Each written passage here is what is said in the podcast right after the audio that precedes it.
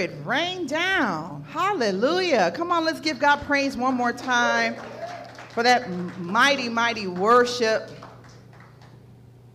I don't know about that, Jackie. That wasn't right. I just spent all this time getting my makeup done, and then you had me crying, and I'm like, I hope I'm still presentable, like I don't look like a raccoon. I don't know. But that was beautiful. That was beautiful. Wasn't that beautiful? Amen. Amen. Amen, amen, amen. Whew. Welcome to church. I see y'all dismissing the little people. They getting to have church. I'm ready to have church. Y'all ready to have church?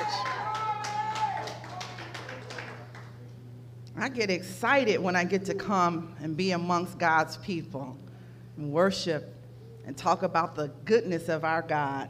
He is mighty. He's worthy to be praised. Praise and worship for me is not about the song selection. It's about the fact that I get to worship the risen Savior. And I thank God for that opportunity to do that this morning.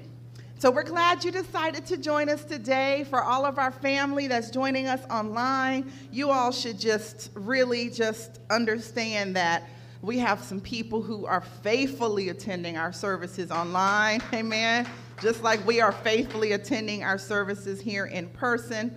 And so we want to welcome everyone to church this morning, everyone in the sanctuary, everyone on our YouTube page, everyone on our Facebook page, and everyone who's listening on the podcast on uh, Spotify. And so we're continuing our series today, and one that I know that if you were with us last week was really thought-provoking, wasn't it? Yes. Amen. We were really gaining a deeper level of wisdom for our lives. And so we realized last week that the Bible has a lot to say about wisdom. And we did something different last week, and I'm going to do it again this week. So if you're ready to uh, be our M C again, Daniel, we're going to be um, reading scriptures together, and we're going to be really just diving in the Word together as we um, are releasing ourselves a little bit from technology and diving into us being able to navigate the, the Word together. And so time and time again, we saw that the biblical writers were painting this image for us. If you don't have a Bible, just lift your hands.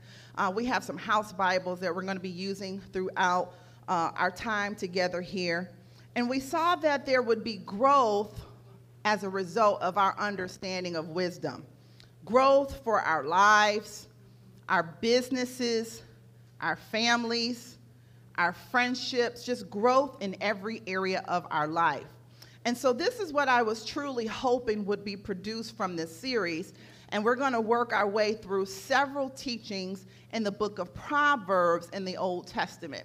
So if you want to kind of get a head start and find where you're going to be today, we're going to work through a couple of different scriptures in Proverbs after we um, start off in First Chronicles. So move with me to First Chronicles uh, chapter thirteen. Once you get to First Chronicles thirteen, Um, I'm going to read some things into your hearing. Somebody tell me what page that is so I can help everyone get there quickly. First Chronicles chapter thirteen. In the House Bible, what page is that? Page two fourteen in the House Bible. So if you're joining us here in the sanctuary, and you're visiting with us for the first time, and you're just trying to get caught up with where we are, uh, we're in the House Bible on page two thirteen, I believe. fourteen, thank you. So I want to read a couple things to you because I have a, a note of correction to make. When I was uh, speaking with you all last week, I hate when this happens. It only happens every once in a while, but when it does, I just want to literally crawl in a hole and just have you shovel dirt over top of me. But I, I was speaking and I kept saying the tabernacle and I meant the Ark of the Covenant. So I wanted to um, go back and see, not only set the scene for what we're going to say today, but I want you to see what I was talking about, because I was sharing with you all how when I first gave my life to Christ, I began this process of reading the Bible. And as I was reading the Bible, the way I decided to do it, there's a lot of different ways. Some people start in the New Testament. Some people start in the Old Testament. And I'm a little methodical, so I just wanted to read page by page by page, starting in Genesis, ending in Revelations. And that's how I approached reading the Bible when I gave my life to Christ.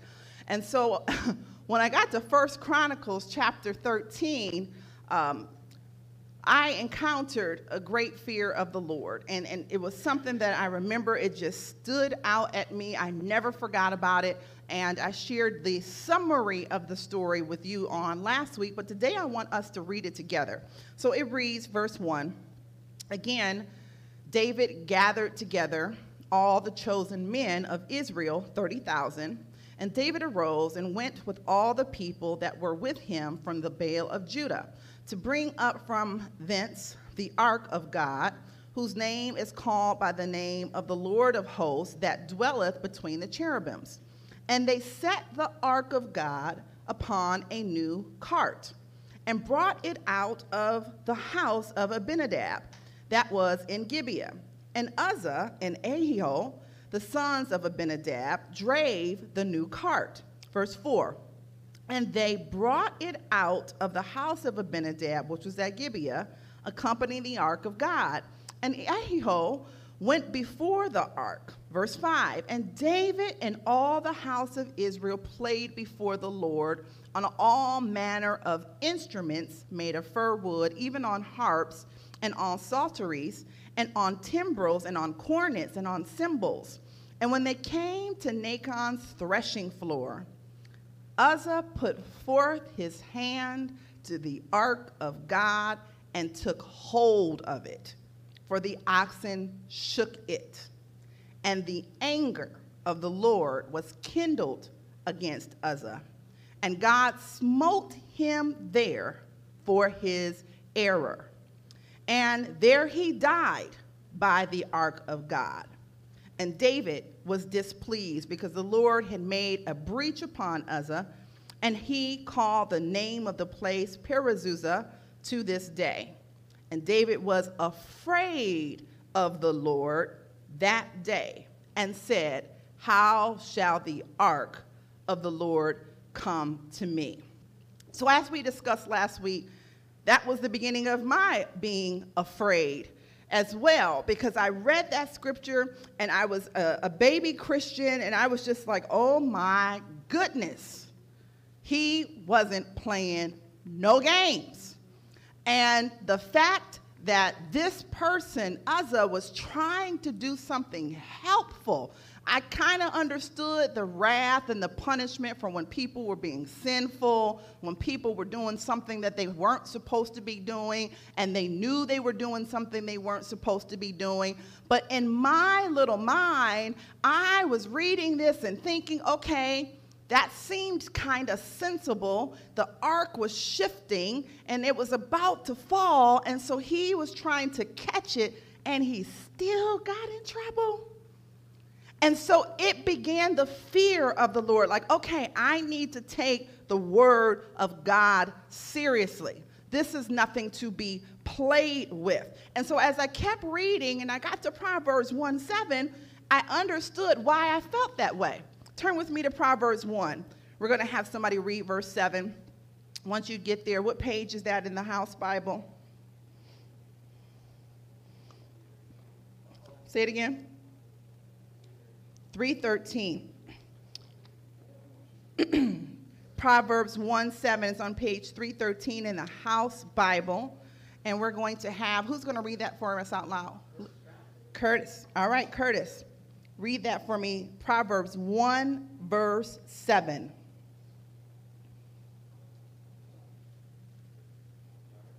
No, now we can. Say it again. Okay, one second. All right, I heard that. All right.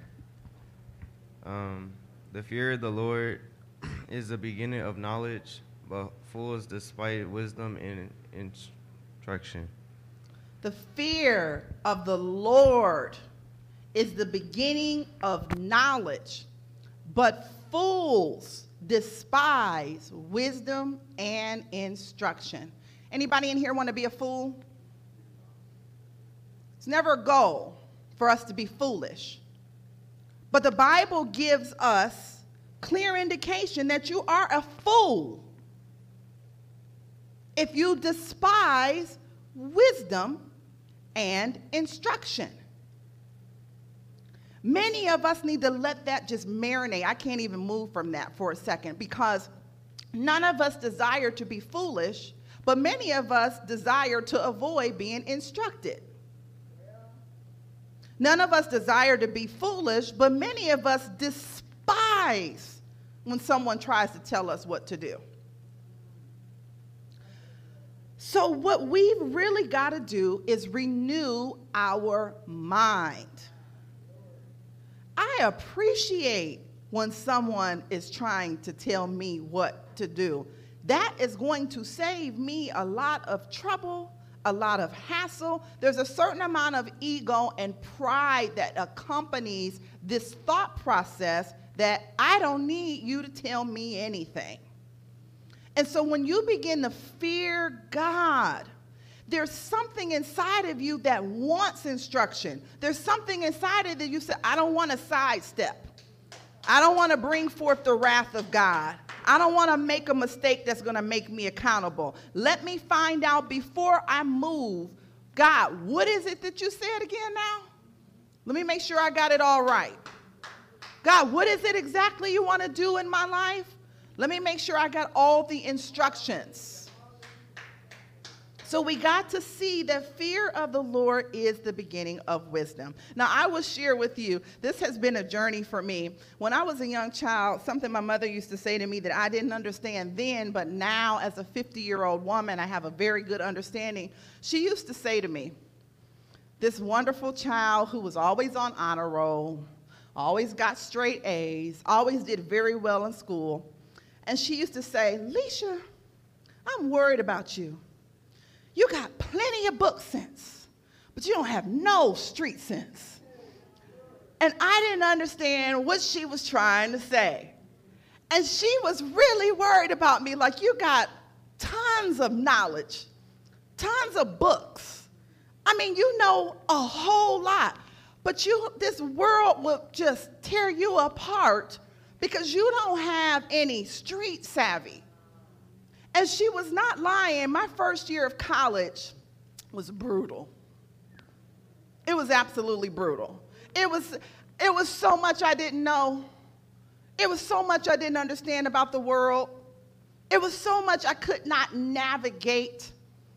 And the part about that that was demonstrated and confirmed is this child who had done nothing but honor roll her whole life. I want you to take a guess at what you think my first year G P A was, my first semester. two point oh? two point five? Y'all so generous.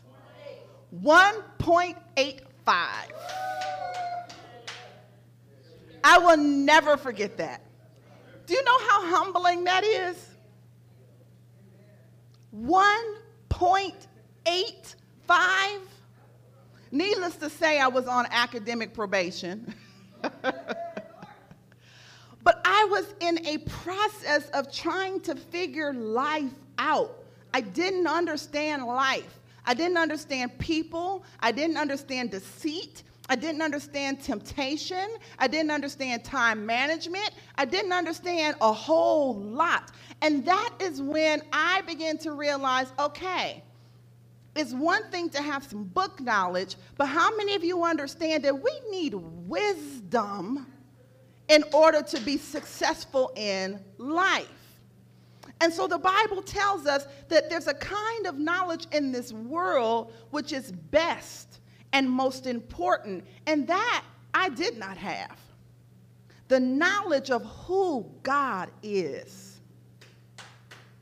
The knowledge of who God is and what he is about.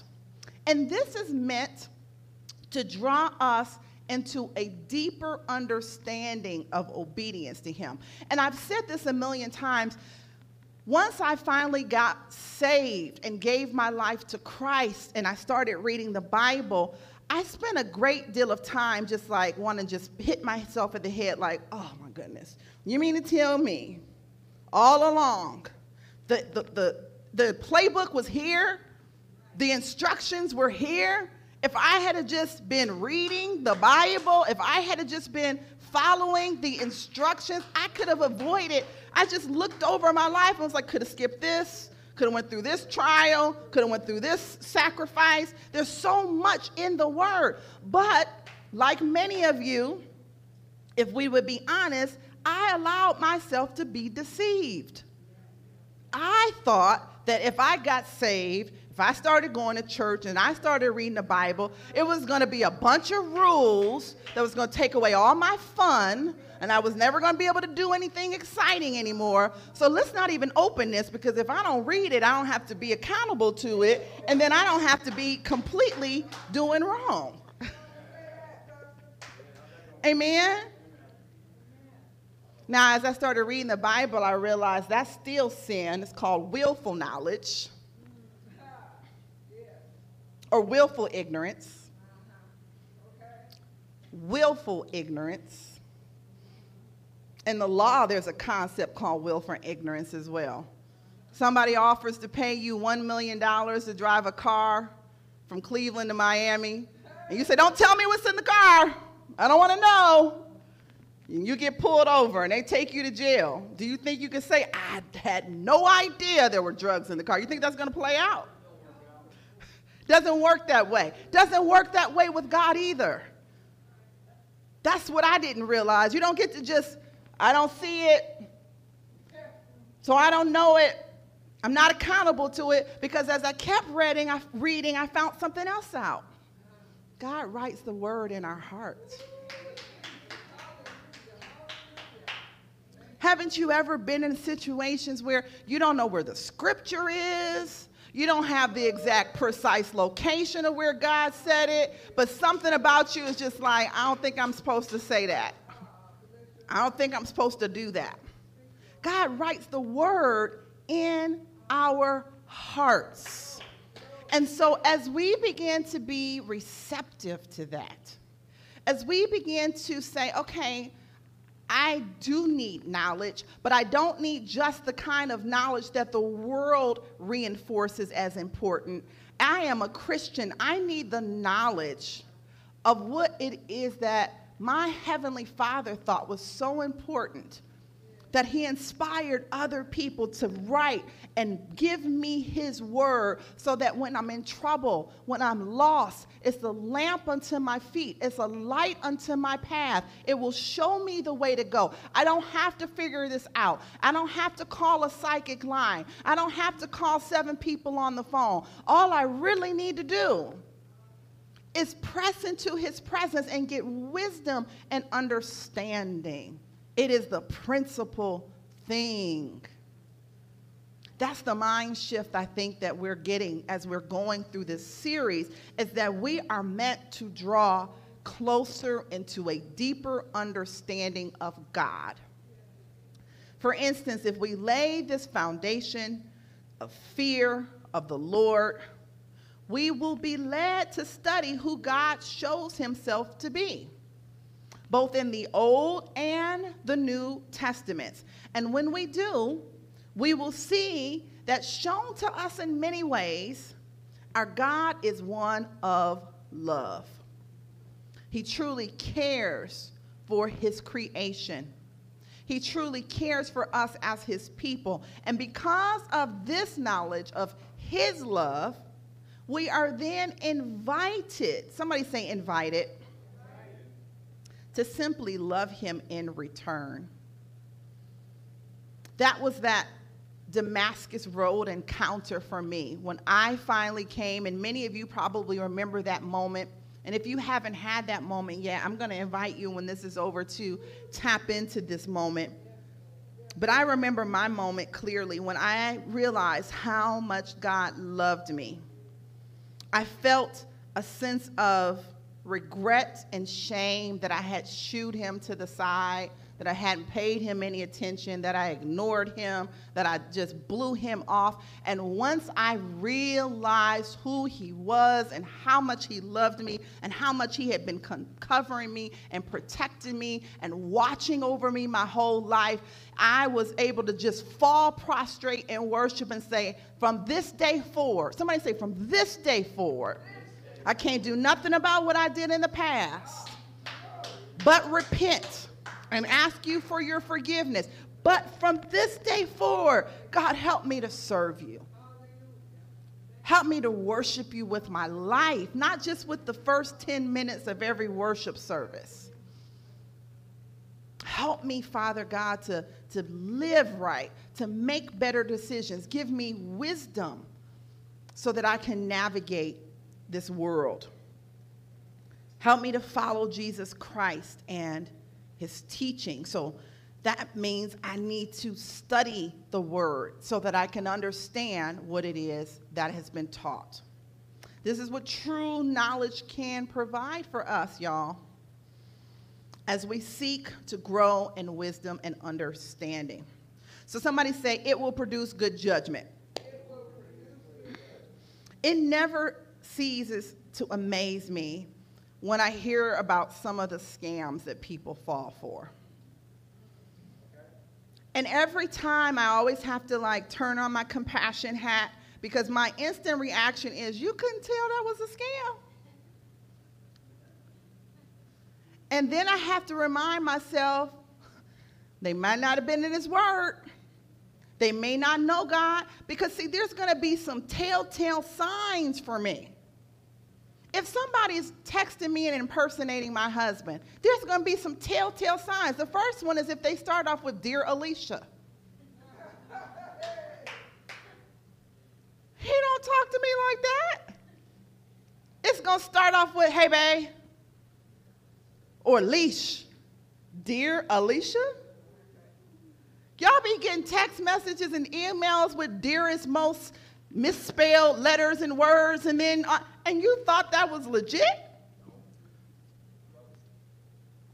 The president commands your assistance, and if you would just send fifty dollars to Cash App, dollar sign. Really, though? Wisdom. This is why we're saying we don't just want knowledge, we want wisdom.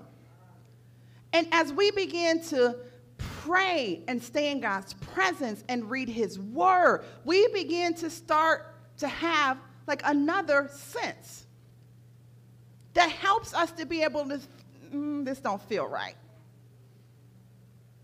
I better not do this. They could be nudging you like, but it said you're going to get one thousand dollars back. Uh, I, I, mm, I'm good. That wisdom begins to divinely guide you and help you to maneuver and to see where you need to be so that you can excel. And I will have to say to you that wisdom will even give you divine ideas, things that God will drop in your spirit that you'll just be like, oh, that is a good idea. That is a good idea. I mean, you will be able to see opportunities that other people don't see. Sometimes we see opportunities, and I'll get nervous like, wait a minute, did nobody else see that? You know, like how you may be one hundred dollars laying on the ground, and you're like, nobody else saw this? But that'll be that wisdom. It'll open up things for you that you understand that this is an awesome opportunity. This is something that God is wanting to do in my life. And you will be able to walk into, not only navigate where not to go, but where to go to receive the blessings of God. Is wisdom starting to sound a little bit more appealing? Amen? So that's what we want to focus on. And today, because we're going to be breaking this into different parts, today we're talking about the day-to-day work we do. So in the next fifteen minutes or so, we're going to cover that, the day-to-day work. So today is going to be about work. We're going to make it practical. We will focus on that. What other results will the fear of the Lord produce even in our work? You do realize this, right? that we're not tackling this Bible as something that's just, okay, we read it on Sunday, we're done. We'll pick it up again next week. This is application for our life. So I want us to look at that. The Bible says true knowledge can produce better judgment all around. And when we know God intimately, we will find it easier at times to decide certain things. Let's take this from a business context. You are sitting in a meeting with your fellow employees. When your superior asks you, do whatever it takes. Now that's a code word, right? Do whatever it takes to close the sale. So those are at the those that are at the table with you, they start thinking about, okay, he said, do whatever it takes. So they begin scheming up what they might be able to do to close the sale. They begin to think of under the table or behind the scenes ways to get the job done. But can you do that? All of which seem to be unethical. It seems to be contrary to what you feel God would desire. Daniel, as I was saying this just now, God brought back to my mind Daniel. Because sometimes the way that the world does things seems to be best. Like they're going to get ahead. And I didn't get to study that for this today, so I might bring this for you tomorrow because God, the Holy Spirit just dropped back in my mind. Remember what I did with Daniel? Remember the Daniel fast? You remember how Daniel began to say, I know how y'all do things, and I know how you usually give them. And we'll, we'll, we'll go deep into it next week. But I just want to drop that in your spirit that sometimes the world is operating and doing things a certain way. And because we have wisdom, it doesn't entice us. It doesn't influence us. It doesn't entangle us. We say, I don't look good in orange. So y'all can keep that approach. I'm going to go to the Word. I'm going to go spend some time in prayer. And I'm going to ask God, God, show me how you want me to do this. And God will give us a way that defies logic as to why it would even work. When Daniel's counterparts were getting the best meal and the fattiest calves and the best of everything, it would defy logic that if he said, I don't want that, just give me some fruits and veggies. How is that going to make you do better than us? When God puts his stamp on it, when God shows you the way of escape, when God shows you the path, and for you it may be something as simple as God tells you while everybody's scheming and, and making calls and doing that, God may tell you, I want you to wake up thirty minutes earlier from now on. And I want you to wake, and don't be deep, y'all. It could be as simple as I want you to wake up thirty minutes earlier and walk. I want you to get on your treadmill. I want you to walk in nature. I want you, don't box God up.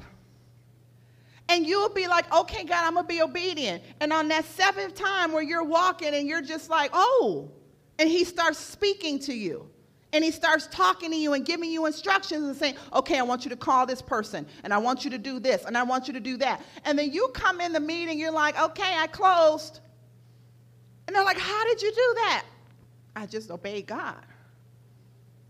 Please don't underestimate the power of just obeying God. Amen? You decide to take a different approach, even though it may end up being more time-consuming. And I, let's keep it real. Even though you may feel like, wow, I'm taking a risk here because I'm not doing what everybody else is doing. God just brought to my remembrance um, something that happened last week. I'm so happy for my son. He um, is one of those kids that, you know, he tries to always do the right thing. And you have to be careful with children because sometimes negative attention is just as good as positive attention, and they'll just do whatever they need to do to get your attention. And so when I have children that are behaving well, I worry for them sometimes, because if there's some, it's like I really feel like my kids have a board meeting at the beginning of every week, and they're like, okay, who's up to destroy mommy this week? And then they volunteer. It's like, it's me, it's me, it's my week. No, you had last week. No, this is my week. I got it all planned out. I'm going to get suspended this week. Whatever the case may be, my daughter does not find this humorous at all. She says she don't come to those meetings. But C J, this little baby, he's always trying to do what he knows to be right, and a lot of times he'll get overlooked because I'm dealing with some issues and putting out fires, and so I try and I try and I try to reaffirm and to reassure him that making the right decisions will pay off. And then last week, he was at school at his camp, and at his camp, you know, they, they did this thing where they would acknowledge kids who were doing well. And it's always very good to acknowledge when people do well. Sometimes it's better than acknowledging when they're doing wrong, because then people who are doing wrong will look at who's doing well and be like, well, wait a minute. How'd you get recognized? Side note, that works for adults too. And so each day of the, the week, they would celebrate a camper who was just doing a great job, being a great example. And so as the days went by, I could tell he was getting a little bit more discouraged that his name hadn't been called. And then on the final day, they announced somebody, and his name doesn't get called as well. And so he had an opportunity to just be like, okay, well, let's go home now. I didn't get camper of the day again. But he was cheering for his friends, and good job for the people who did get camper of the day. And what he didn't know is after all that was over, they said, now we have another recognition for somebody who's camper of the camp. Not just somebody who did good today or the day before or the day before that, and not somebody who just did good in their class. Because they had them broken down by age groups. They had the, you know, fourth graders and the third graders and the second grade. But this person did so well. They were the camper of the whole camp for the whole week. And when they announced the camper of the camp, who do you think it was?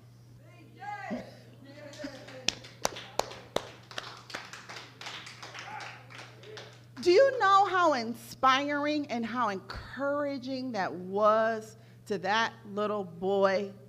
To know that it is observed that I'm trying to do the right thing.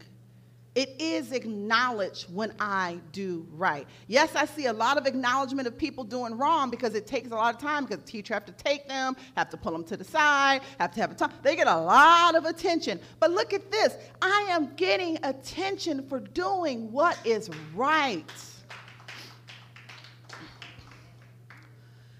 Can I submit to you that we're not that different from C J? All right, all right, all right. That many of us get discouraged because we're really trying to do what is right. We're trying to be faithful to our spouse, and we're faithful to our church, and we're faithful to our job, and we do all the things that we know to do, and it looks like sometimes the people are around us are getting ahead faster than us, getting promoted faster than us, doing better than us, more successful than us, and sometimes we can get discouraged and start to wonder, well, maybe I should be doing what they're doing. May I submit to you today that you don't need to be concerned with what they're doing. They may have got camper of the day, but God has camper of the camp in store for us. Hallelujah.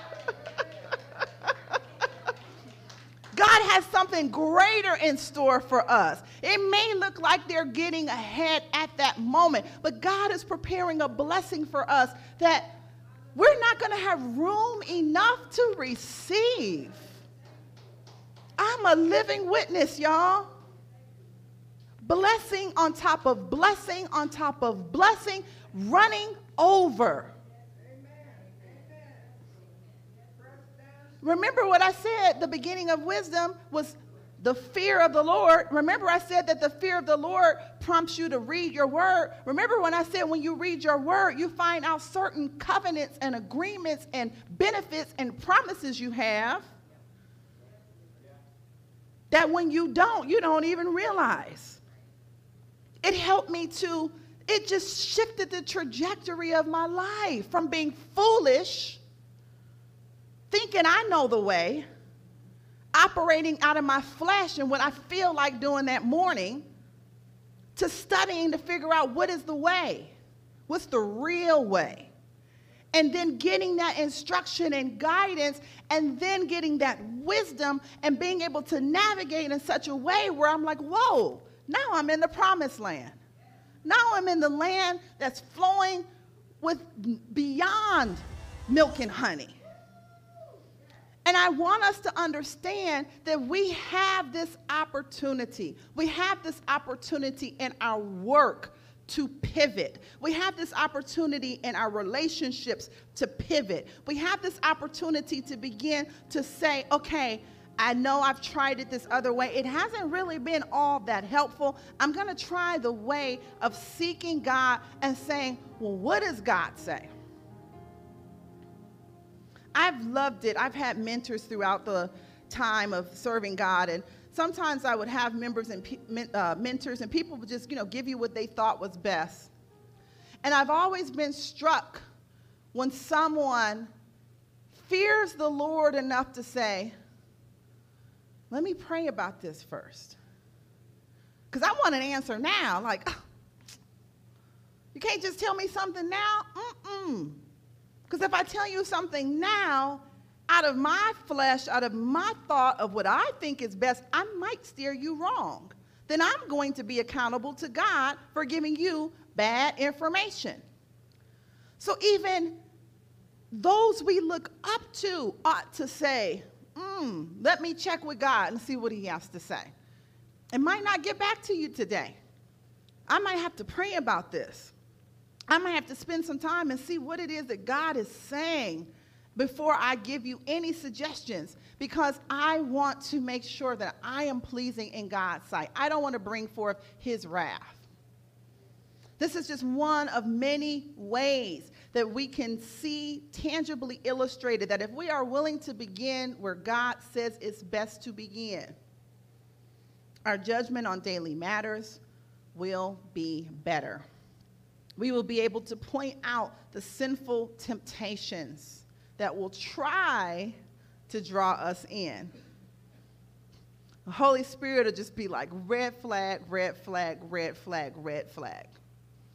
Like, I sometimes feel like I can literally feel the Holy Spirit like jumping up and down, trying to get my, just like, no, no, no, no, no, no, no. You're like, okay, I got it. No.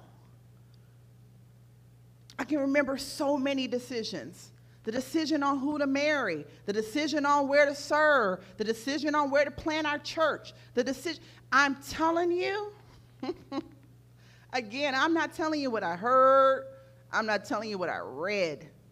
I'm telling you what I know.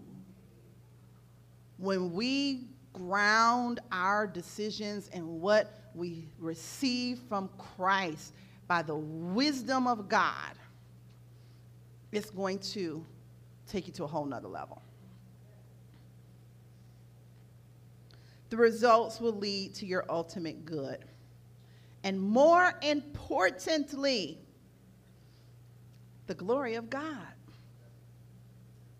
That's the part that blows my mind, is that as we stay cognizant of this, as we keep going through this process, and as we go through this process and others are amazed and like, oh my goodness, how did you figure that out? How did you do this? How did you accomplish this? How did you achieve this? And we can point them back to our Father and say, it's all God.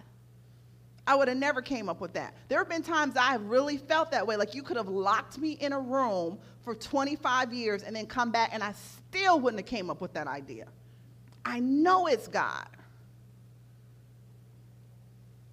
So whatever the Holy Spirit is leading you, that's where we want to go. So as we wrap up again today, Maybe you've been given some things to think about. Maybe you need to readdress the foundation that you're building your life on. I love a good master class.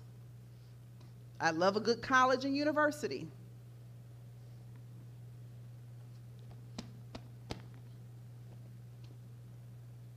None of them can beat this.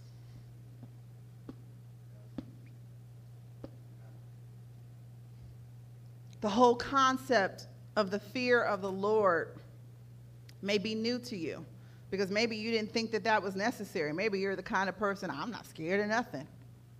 I'm not scared of nobody. Okay. But hopefully you've been convinced. If there's one thing you should be afraid of, it's God. Disobeying God.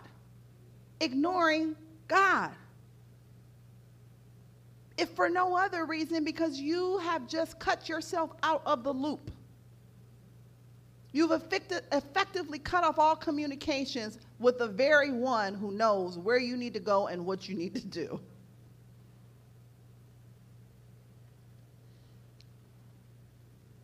My hope is that you've gained some insight regarding what it really means to fear. And as we shared last week, we mean reverence. I want to share this with you because I see now that God is showing me something. One thing I, I love, my daughters are now adults, and that sounds really weird. I have one that's eighteen and I have one that's twenty, and I just don't understand how it happened. They were like three and five last week, but somehow they're now eighteen and twenty.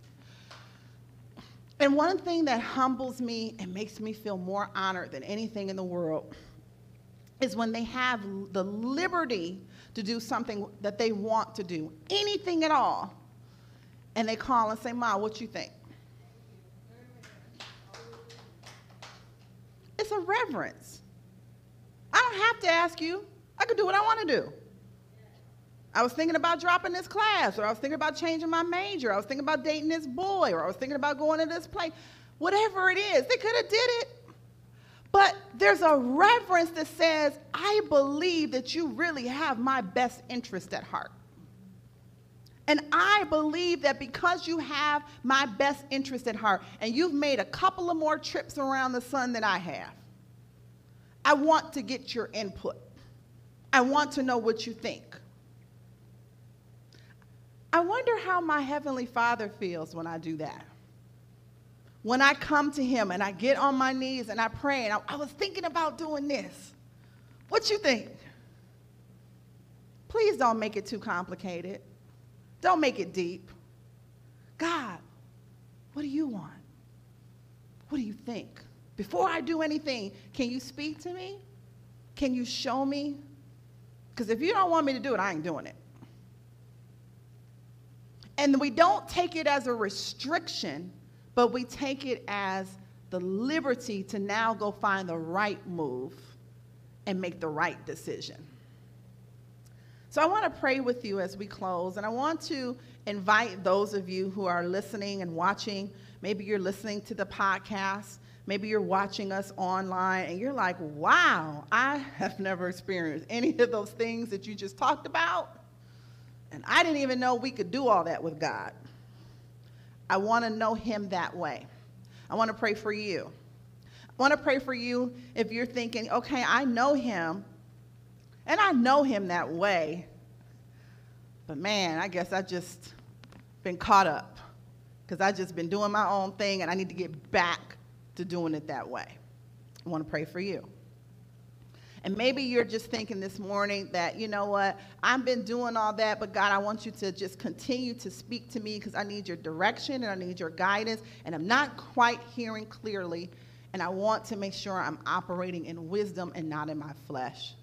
I want to pray for you too. So if any of those things appeal to you, I just want you to begin to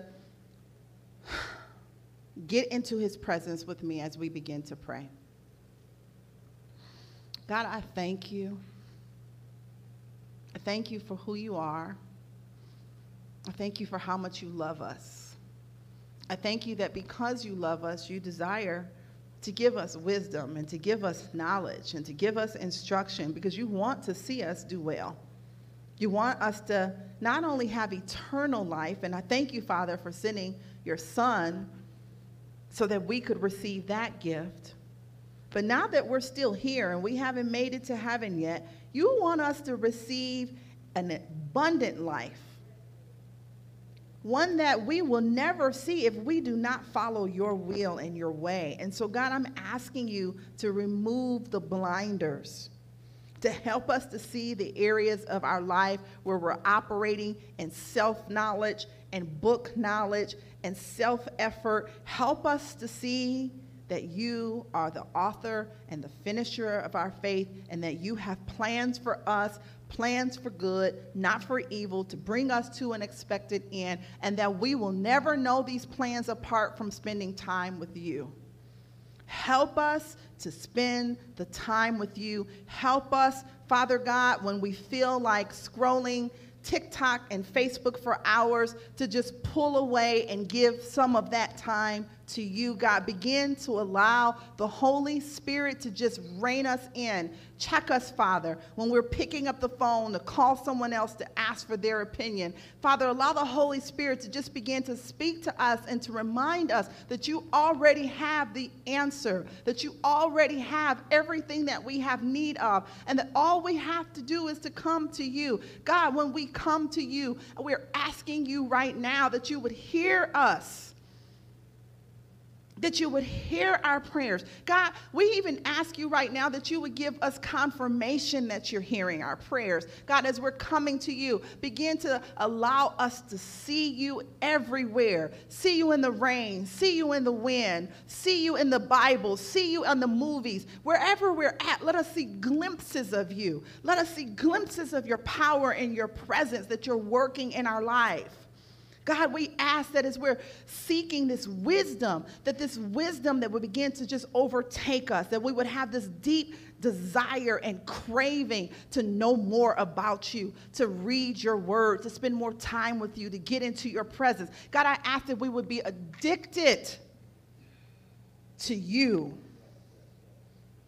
that we won't be able to get enough of you, that every opportunity that presents itself to spend time with you, that we would seek after it. And as we do, God, we ask that you would get the glory. God, when you work in our lives, when you answer our prayers, when you provide the blessings, the, the overflow, the miracles, God, let it point back to you. Let others see you. Let our light so shine before other men that other people, not just we would be on fire, but Father, allow us to get other people on fire for you by our visible demonstration of faith.